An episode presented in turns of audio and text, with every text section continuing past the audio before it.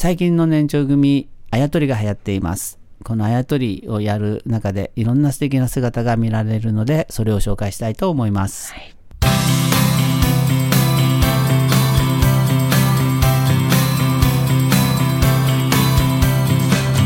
最近年中組間違った 年長組ではあやとりが流行っていてみんなで教え合いながらやる姿が増えてきたなっていう風に感じます。でこれは最初ピンクの洋服の子が教えてたんですけど、次はこの白いお洋服の子うん。が教えてなんか前教えてくれたから教えてあげるみたいな、うん。そういう関係もすごくいいなっていうふうに思います。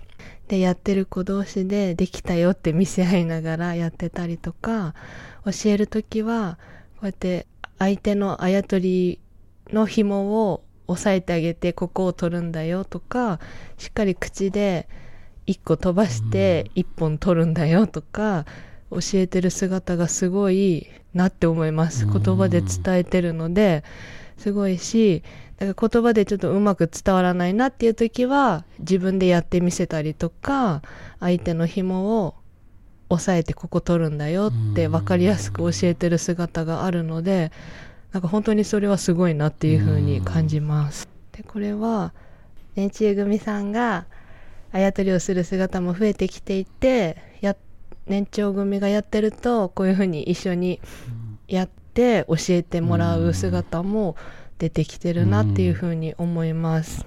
でこれは年中組さん同士でうん教え合ってるあ姿です。広がってってるんですね、うん今ね。うんこうみんなで輪になって一人がやってるとどんどん集まってきてやる姿も出てきて、あとこの教え合う姿っていうのがうん。人関係なくうん。あやとりやってるといろんな子同士の組み合わせで教え合ってる姿があるので、なんか友達関係もここで広がりつつあるのかなっていうのはすごく感じます。でこれができた技うん。です。これトンネルうん。で、これは六段はしご、うん。ゴム東京タワー、うん。これは1山から4山まで一気に行くやつで、最後の4山で、うんこれはあトンネルです。でこれ一番最初の難関ポイントみたいなところで、うん。これができると結構なんかどんどんできるようになってくるなっていうふうに思います。で最近は自分で本を解読してうんやる姿も増えてきてて、うん。で分かんなくなったら教えてって聞きに来るっていうのがあるのでなんかどんどん上達してるんだろうなっていうふうに思います。これがクリアしたうん時のうん。写真です。うん。どんどん難しい技になってきてます。あやとりを教えるっていうのは多分大人でも難しいもんね、うん。こ難しい。言葉だけじゃ教えられないじゃうんない、うんそそこをこうやってとかって 言うだけじゃ分かんないからうんね、うん。こそのゆ指をこうしろとか。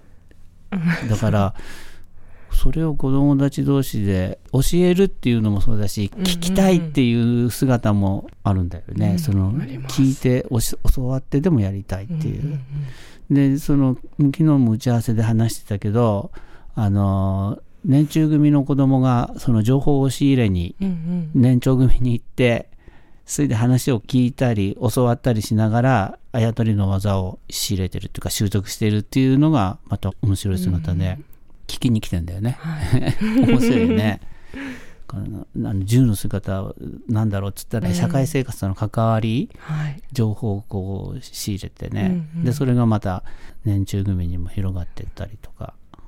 これなんかあやとりってすごくうんいい環境ですね。はい。もちろん言葉による伝え合いもそうだし、うんうん。すごい粘り強くやってます。なんかできるまで頑張りたいっていう、なんか目標を立ててうん。やる姿うもんあるなって思います。何がそこまであやとりに夢中にうんうん。子供たちをさせるのか。昨日の話では 何だったっけ？なんか形。形からなんかこう想像しうてっん。ていうところが刺激されるのかなって、うん。まあできるっていうことは嬉しいことなんだろうね。なんか誰かがほら「あやとりすげえ」って言って帰ってったとかいう話あったやん？そうです。年少組さん。年少組か。年少組そう。年少組さんうん。はなんかオリジナルのを店に来うん。てすごいでしょって店に来た後に「あやとりってすごいね」って言って帰っていきました。ね、うん。すごいね